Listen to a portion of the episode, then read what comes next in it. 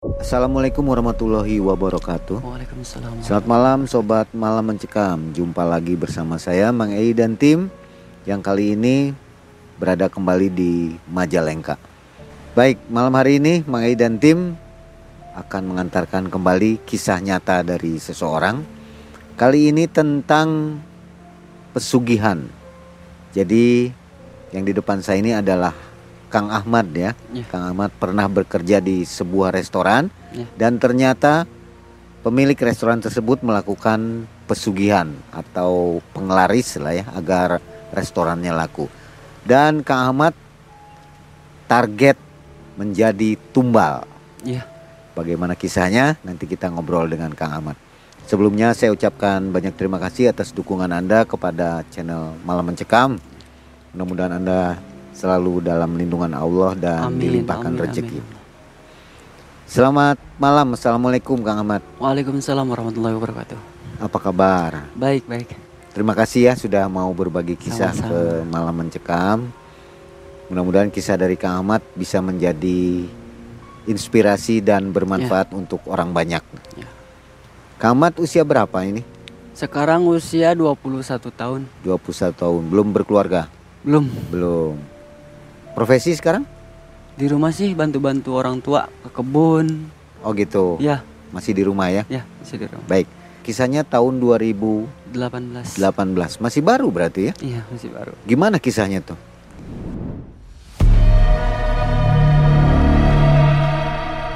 Jadi awal mulanya itu akhir tahun 2017.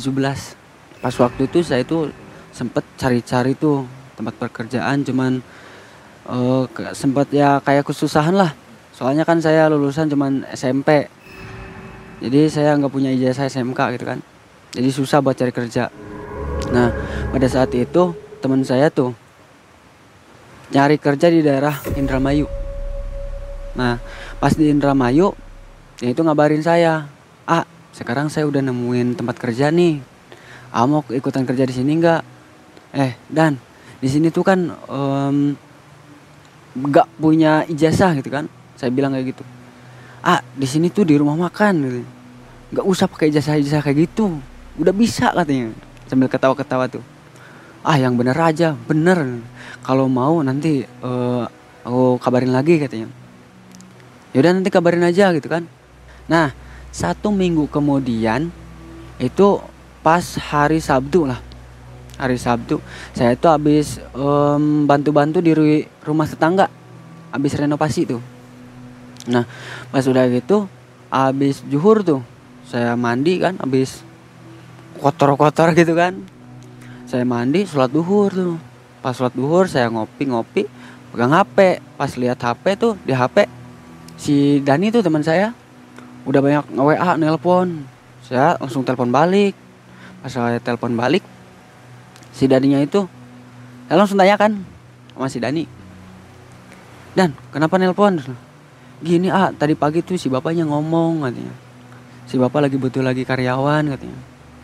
Nah kalau ah mau kerja udah kerja dia di sini katanya. Emang bisa? Udah bisa. Ya udah Sherlock aja. Itu berhubung karena susah buat nyari kerja ya kan?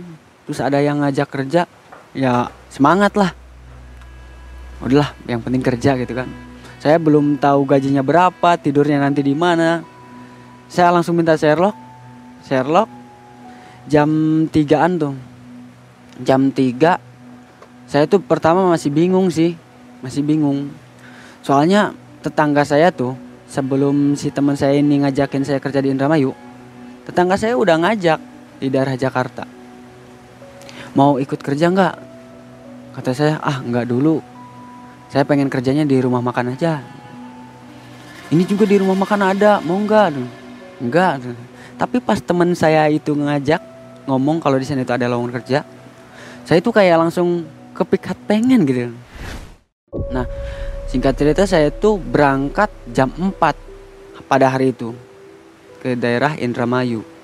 Biasanya kalau orang yang pertama nih, misalkan mau ke daerah Bandung itu kan suka lama gitu, yang belum pernah. Kalau udah pernah sih, ya mungkin gimana ya, kayak ngerasa cepet gitu kan. Nah, saya dari Majalengka ke Indramayu itu perasaan saya baru 20 menitan lah kurang lebih.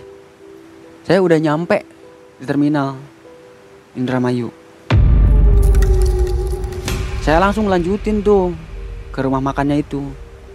Pas nyampainya ke rumah makan saya ketemu tuh sama si Dani. Si Dani itu langsung nanyain kabar lah gitu kan orang baru ketemu gimana kabarnya? Ah alhamdulillah sehat. Semangat banget nih yang mau kerja katanya. Iya. Terus dianya itu ngomong kalau si bapak bosnya itu ada di depan. Si bapak bosnya itu ada di depan. Udah kamu ke depan aja. Nanti bilang kamu itu temannya Dani yang mau ngelamar kerja. Nah saya itu ngelamar kerja ke sana berangkat dari Majalengka ke Indramayu. Pakai koko, pakai peci, pakai sarungan. Kayak yang nggak mau ngelamar kerja aja kayak gitulah.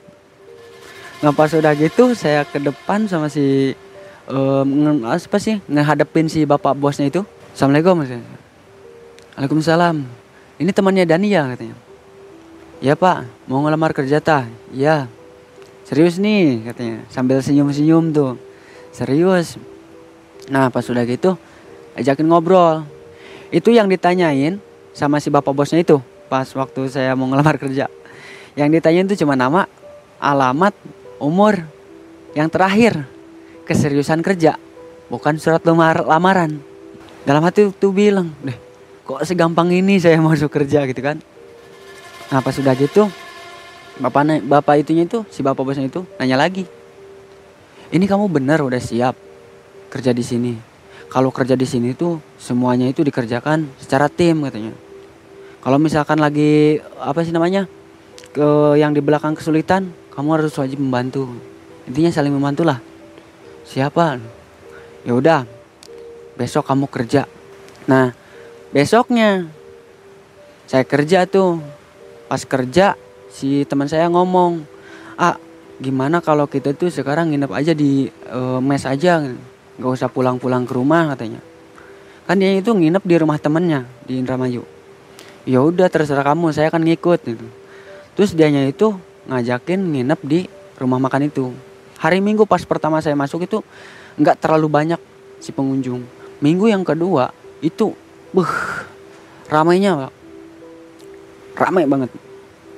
Sampai mungkin kurang lebihnya itu ada satu mingguan tuh. Full itu. Biasanya maghrib tuh udah close ini belum. Sampai jam 8 ini. Nah pas sudah gitu hari demi hari berlalu ya kan bulan demi bulan. Nah si bapaknya itu kayak yang mulai kebingungan gitu. Nah pas udah gitu gak lama kemudian si bapaknya itu ngomong sama saya tuh pas habis sholat asar. Dia nepuk pundak saya nepuk pundak Mad saya mau nanya nanya apa pak? Rasanya sakaratul maut itu seperti apa? katanya. Dah, kok nanyain sakaratul maut gitu kan orang saya aja masih hidup gitu kan. Terus temen saya itu yang di belakang yang di pinggir si bapaknya itu ngomong nyeletuk. Pak orang yang ngerasain sakaratul maut yang paling simpel itu ya bagaikan orang yang disisit pakai seribu pedang katanya. Terus si bapak itu bilang astagfirullahaladzim katanya. Terus saya ngelanjutin tuh omongan dari si teman saya. Tapi ada lagi pak yang lebih simpel kata saya bagaikan orang yang mencabut celananya tapi nggak ke bawah melainkan ke atas. Astagfirullahaladzim. Dia itu sampai langsung ngajak itu tuh ngajak pulang. Ngajak pulang. Udah beres-beres. Pulang aja. Pulang. Gak lama kemudian tuh udah tiga harian lah.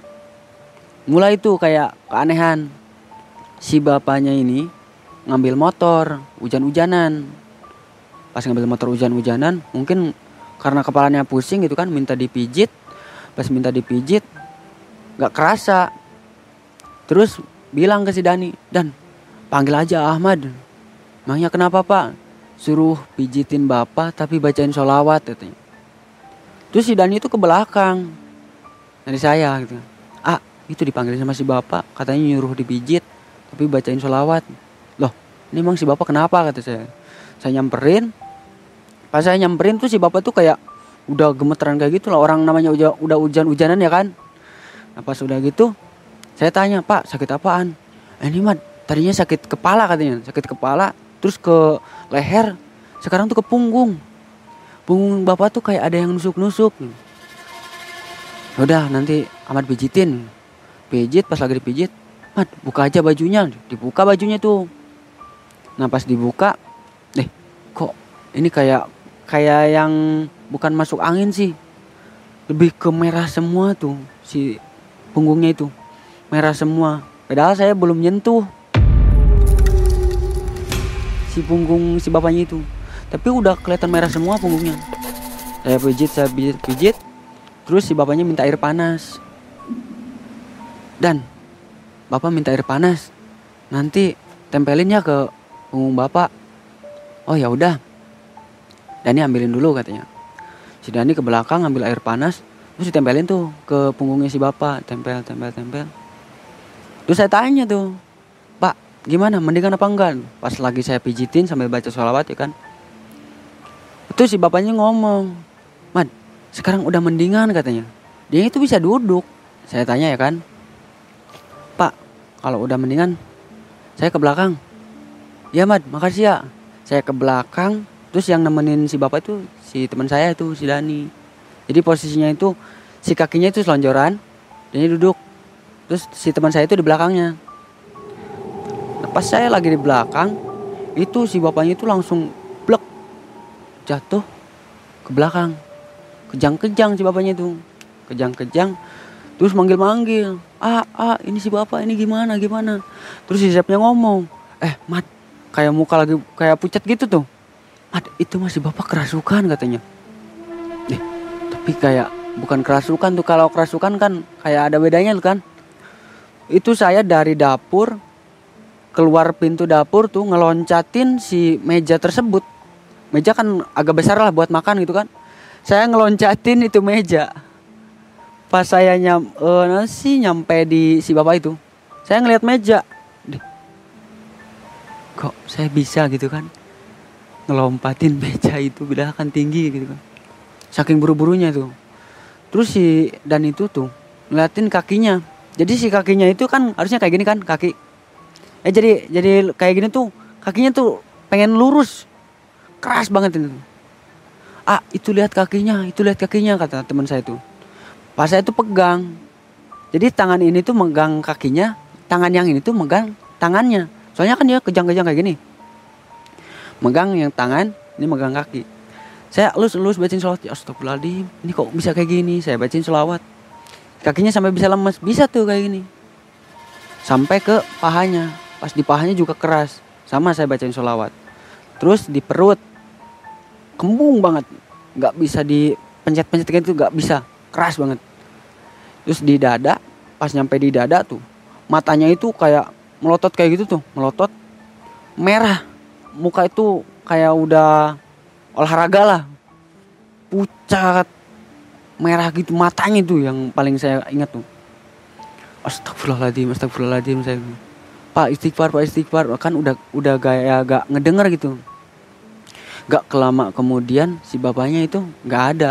Meninggal maksudnya? Iya meninggal. Dan akhirnya nelpon tuh si Sep itu ke istrinya. Pas nelpon bu ke sini katanya. Ini si bapak kejang-kejang padahal posisi bapak udah gak ada sana. Udah gak ada. Si ibunya ke sana nangis histeris. Terus pas udah si bapaknya itu meninggal itu satu minggu eh dua minggu. Dua minggu kemudian itu si ibu itu setiap datang tuh nangis nangis nangis dan nangis. Terus ya seiring berjalannya waktu itu RM juga mulai berkurang si pengunjung tuh. Mulai berkurang dan itu ngasih briefing lah sama karyawan. Pas udah briefing sama karyawan ada karyawan tuh yang ngomong katanya bikin brosur aja buat delip katanya. Bikin udah ngelakuin uh, nyebarin brosur promo sana sini. Bukannya malah tambah rame ini malah tambah sepi. Nah akhirnya si ibu tersebut itu ngomong ke temennya cerita lah cerita ke temennya bahwasannya si rumah makannya itu ya kurang apa sih namanya pengunjung. Si temannya itu ngasih saran gimana kalau pakai pesugihan aja? katanya. Ah nggak mau kata suami saya aja. Kita mah harus bersih katanya. Itu tahu Pertamanya. dari mana?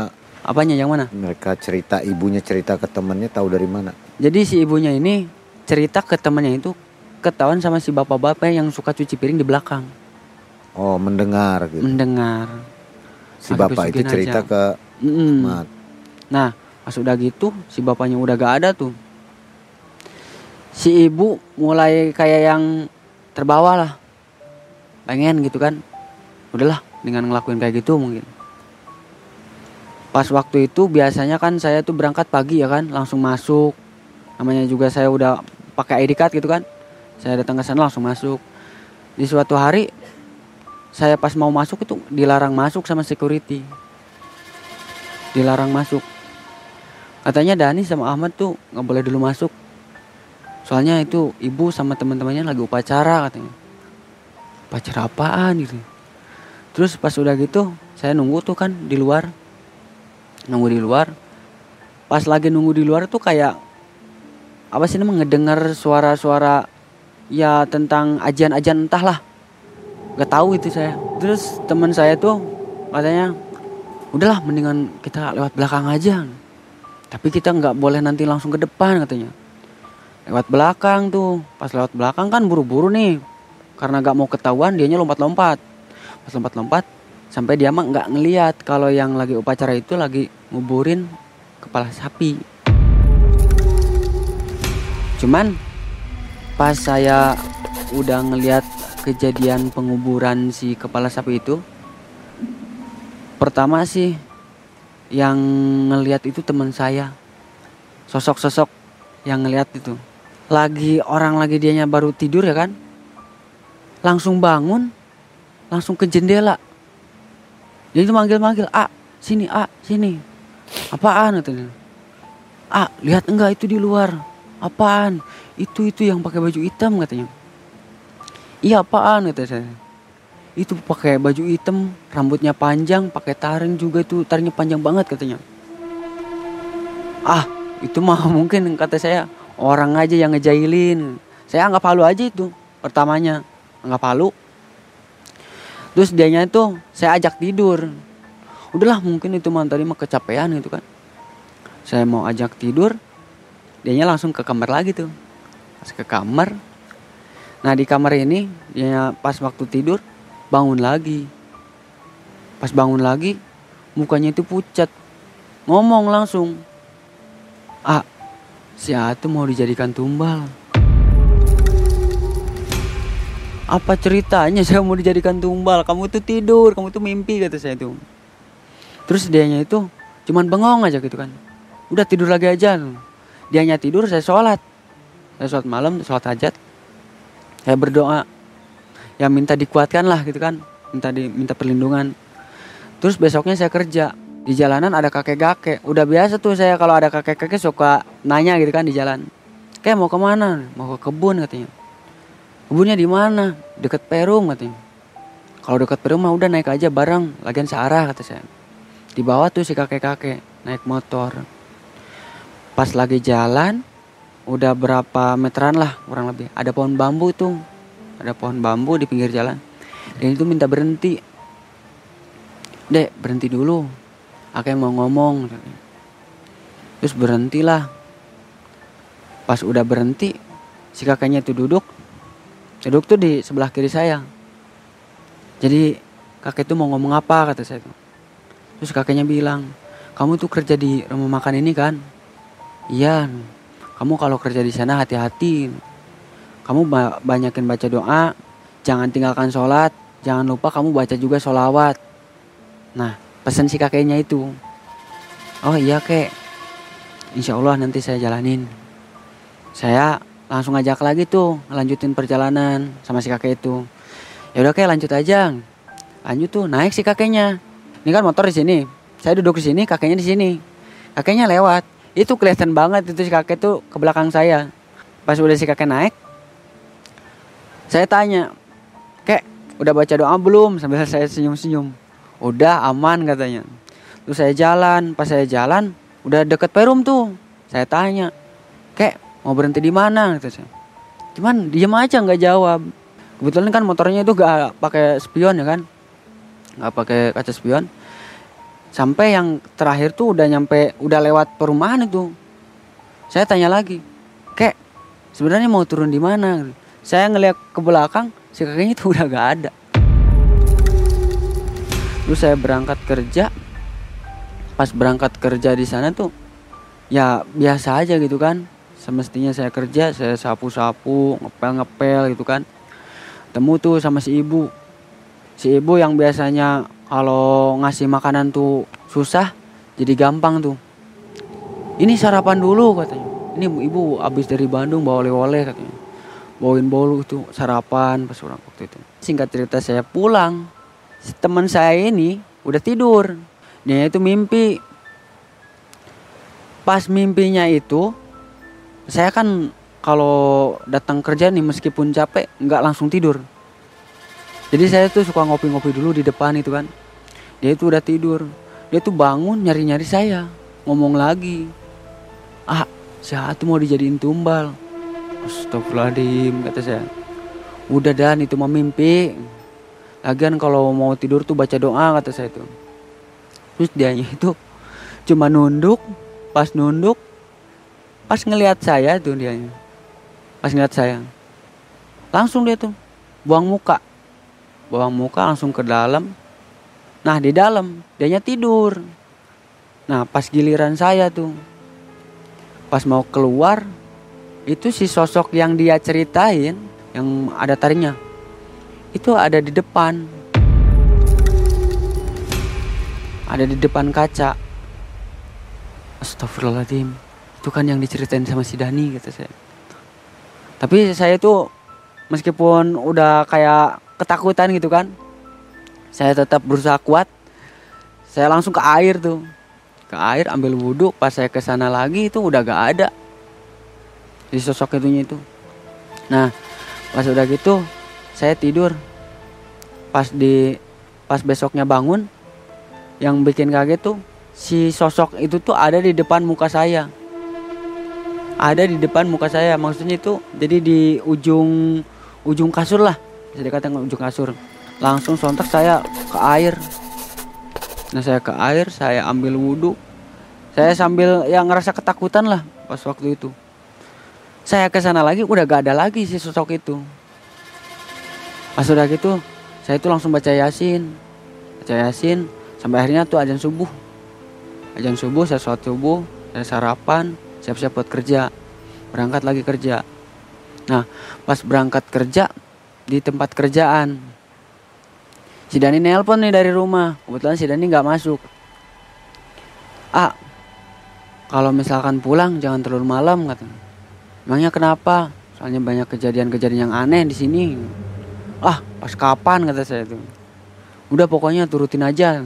Iya pas pulang jadi lagi di perjalanan nih lewat hutan. Depannya itu kayak kampung tuh.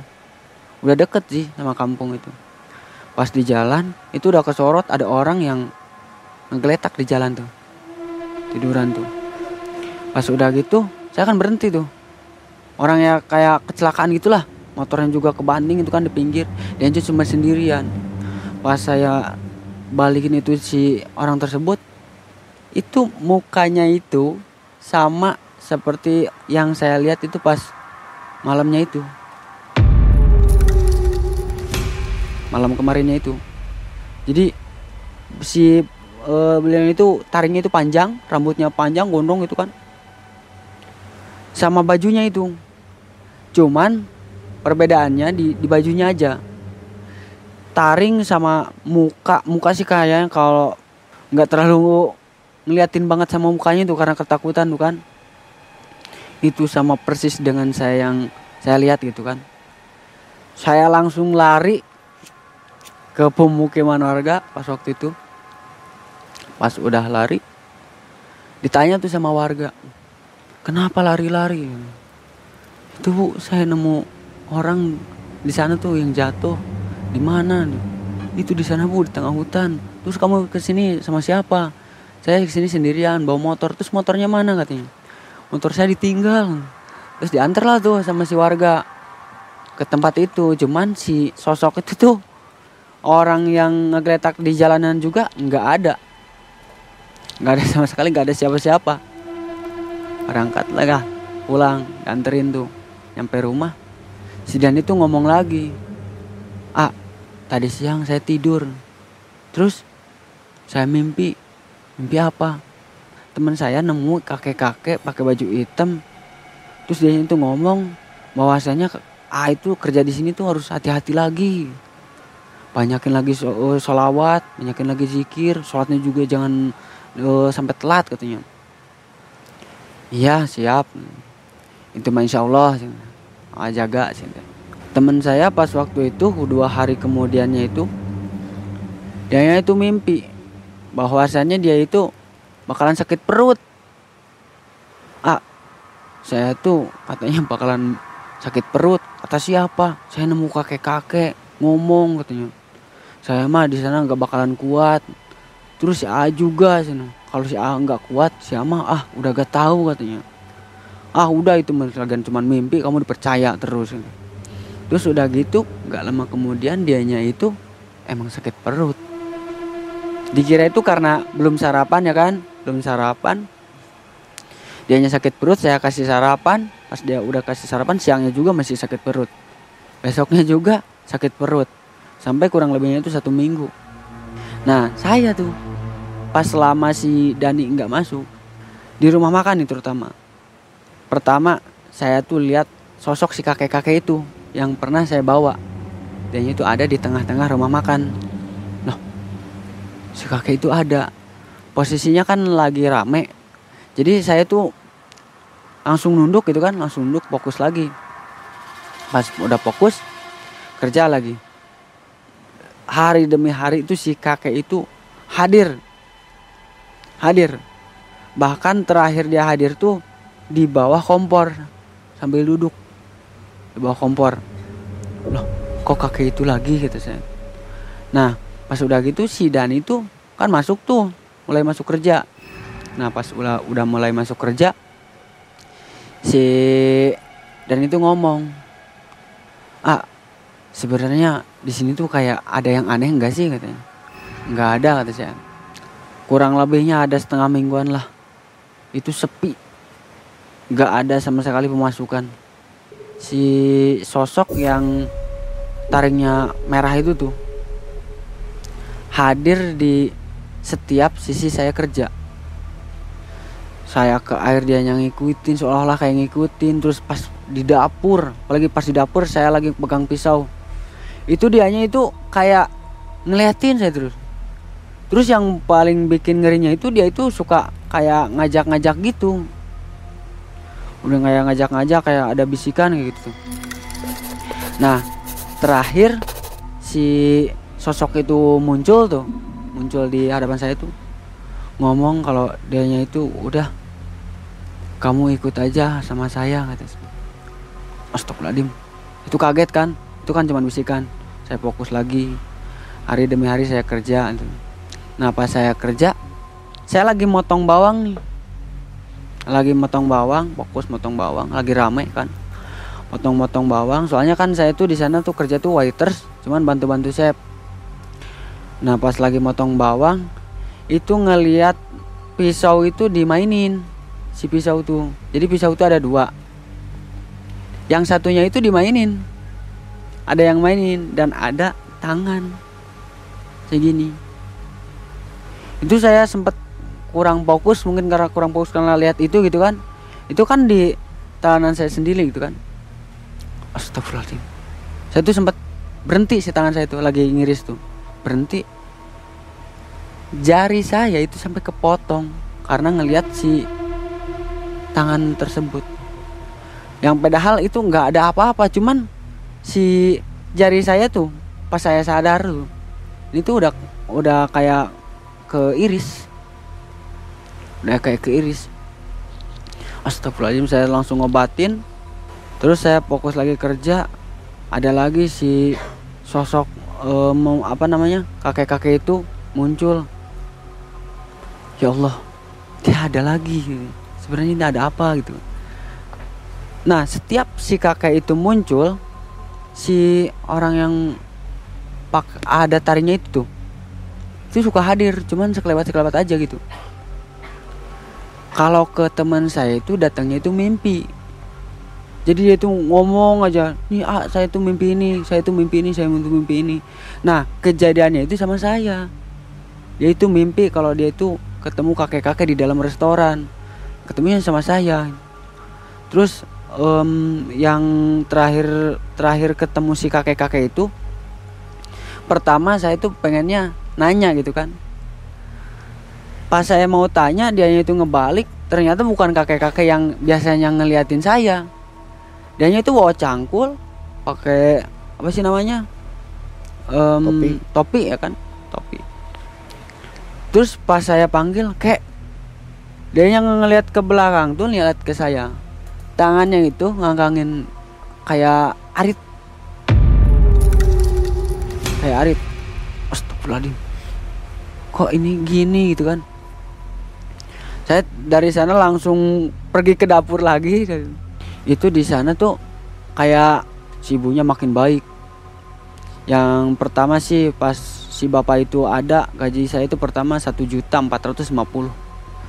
Nah semenjak si ibunya itu udah ngelakuin ritual itu si ibunya itu nggak tahu kenapa pedal itu lagi menurun gitu kan itu naikin gaji saya 1,8 juta.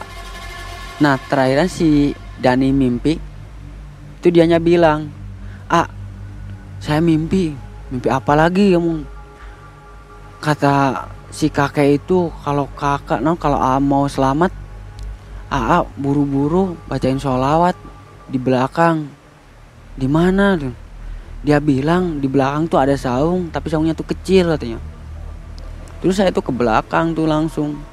Pas ke belakang itu ya pertama sih lihat si saungnya itu ya. Kayak ada aura pengen ke sana gitu. Nah pas saya maksain ke belakang di belakang itu saya bacain sholawat terus bacain zikir juga balik lagi. Terus dianya uh, ngomong lagi ke saya tuh ah udah dilakuin apa enggak? Udah. Terus sayanya tuh bilang ke Dani dan sebenarnya saya mau udah capek kata saya capek kenapa capek kerjanya apa gimana? Bukan capek kerja aja dan. Saya di sini tuh kayak ada banyak yang janggal lah gitu kan. Banyak yang aneh. Emang yang aneh gimana? Udahlah pokoknya nanti kalau udah nyampe rumah saya cerita gitu. Terus singkat cerita saya pulang nyampe rumah si temannya si teman saya tuh. Di sana buka-bukaan lah. Dari pas awal masuk sampai kejadian-kejadian itu buka-buka nah pas udah gitu dianya juga bilang sebenarnya itu dia itu udah tahu.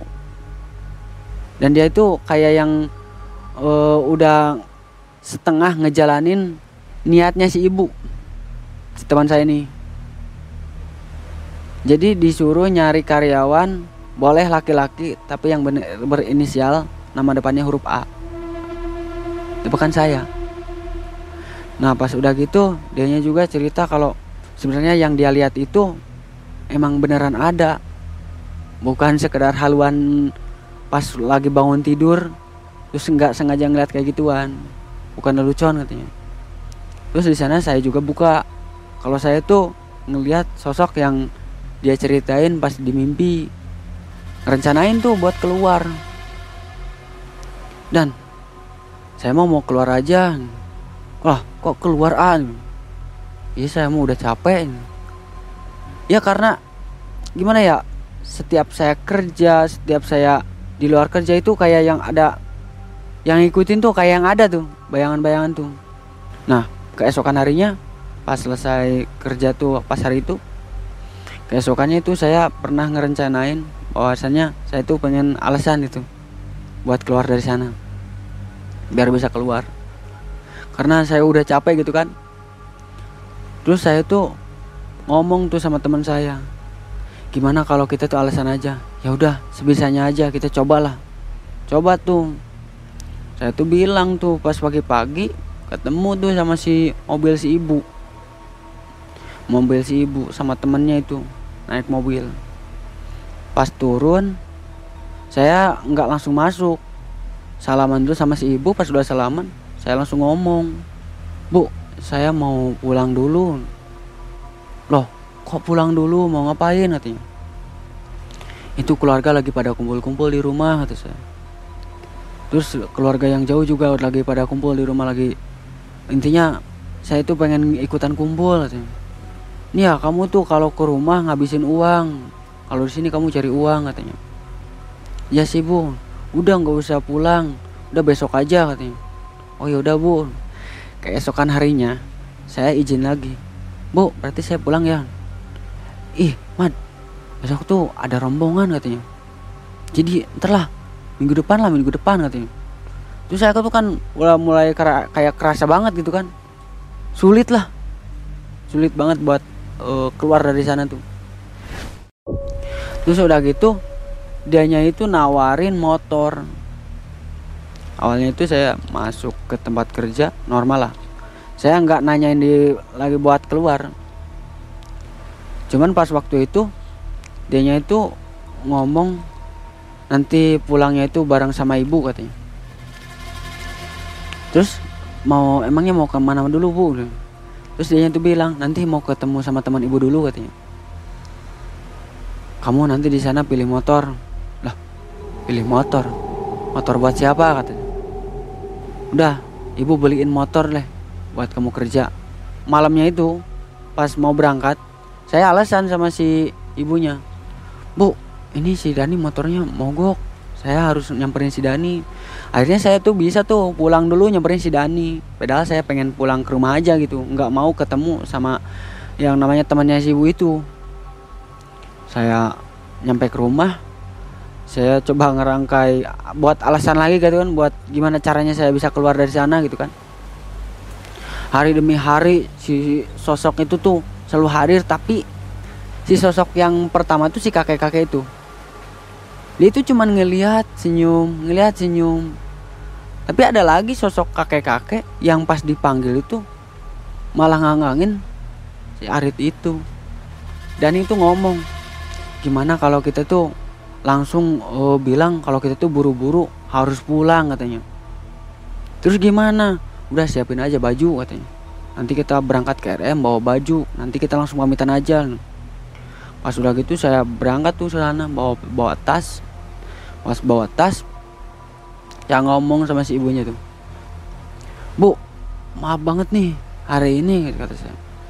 Ini saya harus disuruh pulang kan emangnya kenapa nggak tahu ini orang tua saya nyuruh pulang.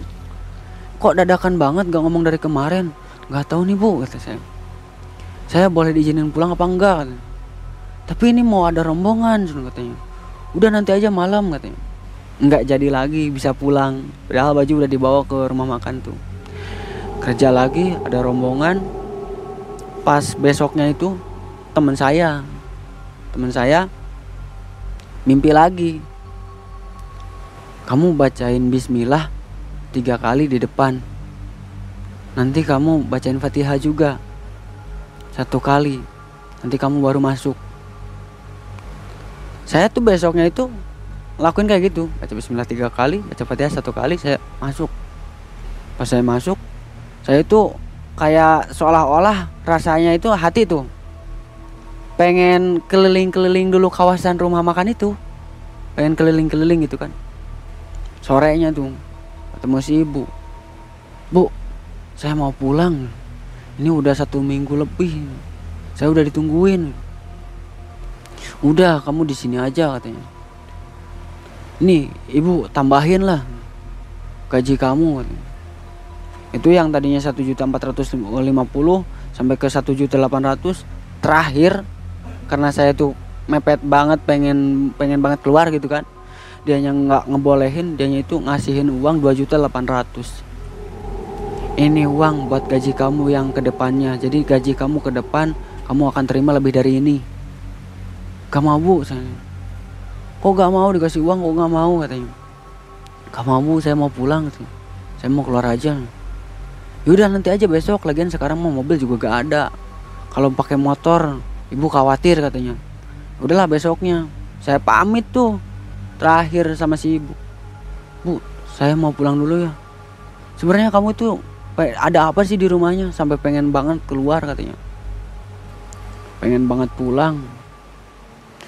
Nggak apa-apa bu. Soalnya lagi kumpul-kumpul. Jadi saya juga pengen ikutan kumpul kata saya. Terus dia itu nggak ngebolehin sambil ngebentak-bentak. Pokoknya kamu nggak boleh uh, keluar. Kamu itu udah dikasih uang terus udah ditawarin motor terus apa kekurangan di sini? Kurang apa kamu katanya. Nggak kurang apa-apa sih bu. Makasih banget kata saya tuh. Ya udah kamu kerja lagi. Ya itu loh. Ya sambil marah-marah intinya saya nggak dapat izin lah buat keluar. Saya kerja lagi tuh. Setelah si ibunya itu ngebentak-bentak saya tuh itu hadir terus. Pokoknya kalau saya dalam hati tuh pengen ada rasa pengen keluar tuh pengen pulang lah itu sosok itu ada tuh di depan.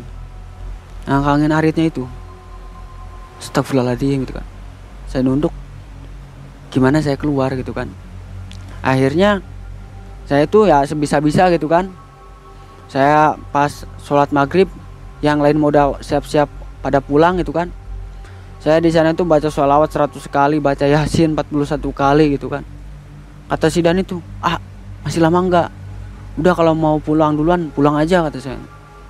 Terus kata si Dan itu, "Yaudahlah, barengan aja. Saya nunggu di depan." Gitu. Nah, pas waktu itu pulanglah ke rumah malam-malam tuh. Nyampe di rumah, si teman tuh ngajak si temannya si teman saya tuh, si temannya si Dani. Udah nginepnya di rumah saya sekarang. Emangnya kenapa? biar kita makan-makan gitu ya udah ikut itu baju semuanya ditinggalin di rumah si temannya si Dani itu pindah jadi intinya pindah tempat lah. Cuman posisi si baju itu ditinggalin. Nah pas udah nyampe di rumah itu posisi jam setengah sebelasan lah setengah sebelas, sebelas malam. Si Dani itu ngomong ah gimana kalau kita tuh kabur aja gitu? Kabur gimana? Ya intinya kita kabur lah keluar gitu kan. Tapi tanpa sepengetahuan teman aku ini. Yaudahlah gimana aja terus si temennya si teman saya itu disuruh beli gorengan. Eh beliin gorengan dulu lah lapar nih udah malam. Dia itu mengiyakan. Jauh gak dari sini? Lumayan katanya. Itu saya tuh pertama kayak ada rasa takut ada. Masa iya saya harus kabur gitu kan. Terus pas waktu teman saya beli gorengan saya langsung pulang lagi tuh sama si Dan ini kata saya udahlah yang penting kita bisa pulang kita selamat. Udah masalah baju apa itu tinggalin aja gak apa-apa. Saya tuh dari sana tuh langsung apa sih namanya um, nyingkirin si teman saya yang lagi bawa motor. Udah saya aja yang bawa motor kata saya. Ah bener bener. Udah sekarang kita pulang. Saya pulang tuh malam-malam jam 12 temu lagi tuh si sosok uh, apa sih namanya yang ada taringnya itu. Ketemu lagi. Nah ini kok masih ada kata saya. Terus saya nyuruh lagi kamu aja yang bawa. Terus teman saya yang bawa tuh pas bawa di jalan ah kayak ngerasa berat ya? Ah itu mah perasaan kamu aja. Beneran ah apa motornya aja kali ya? Udah tua katanya. Enggak lanjutin aja lanjutin. Padahal itu si sosok itu tuh kelihatan jelas itu. Kayak yang ngikutin banget dari belakang tuh ngikutin. Cuman di sisi lainnya juga ada si kakek-kakek itu yang suka senyum itu. Nah pas udah itu saya minta berhenti minta berhenti. Udah kamu bacain ayat kursi aja sama sholawat. Lalu kita Bismillah kita mau ngelewatin jembatan nih. Ya udah berhenti tuh di pinggir. Saya bacain selawat bacain ayat kursi. Jalan lagi. Pas jalan lagi lihat si kakek yang suka senyum itu. Kayak yang apa sih namanya? Nungkrepin bukan nungkrepin sih kayak masukin si sosok itu tuh. Yang ada taringnya itu. Dia ambil. Posisinya kan dia itu bawa bawa arit itu kan.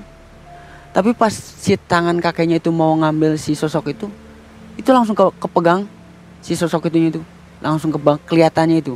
Langsung kepegang langsung dia entah di ke mana ini tuh sama si kakek itunya tuh saya lihat jelas itu.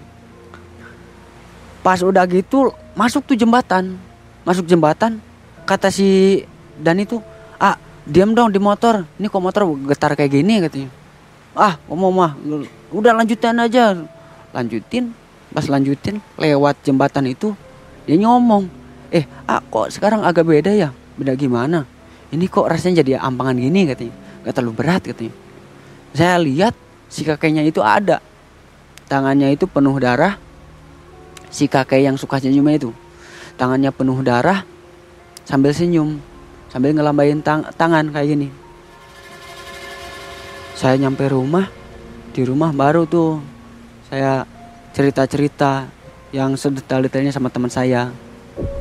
Itu si kakeknya yang tadi yang waktu pertama itu yang Mm-mm. ikut dibonceng hilang itu ya. iya Kakek yang sering senyum itu. iya Jadi ngedampingi terus. ngedampingin terus saya ya?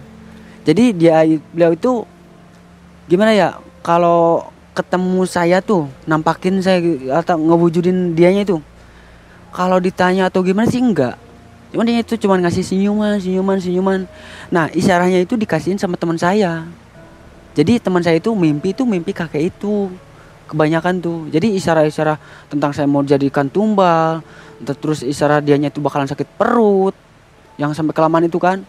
Jadi diisyarin sama si kakek itu.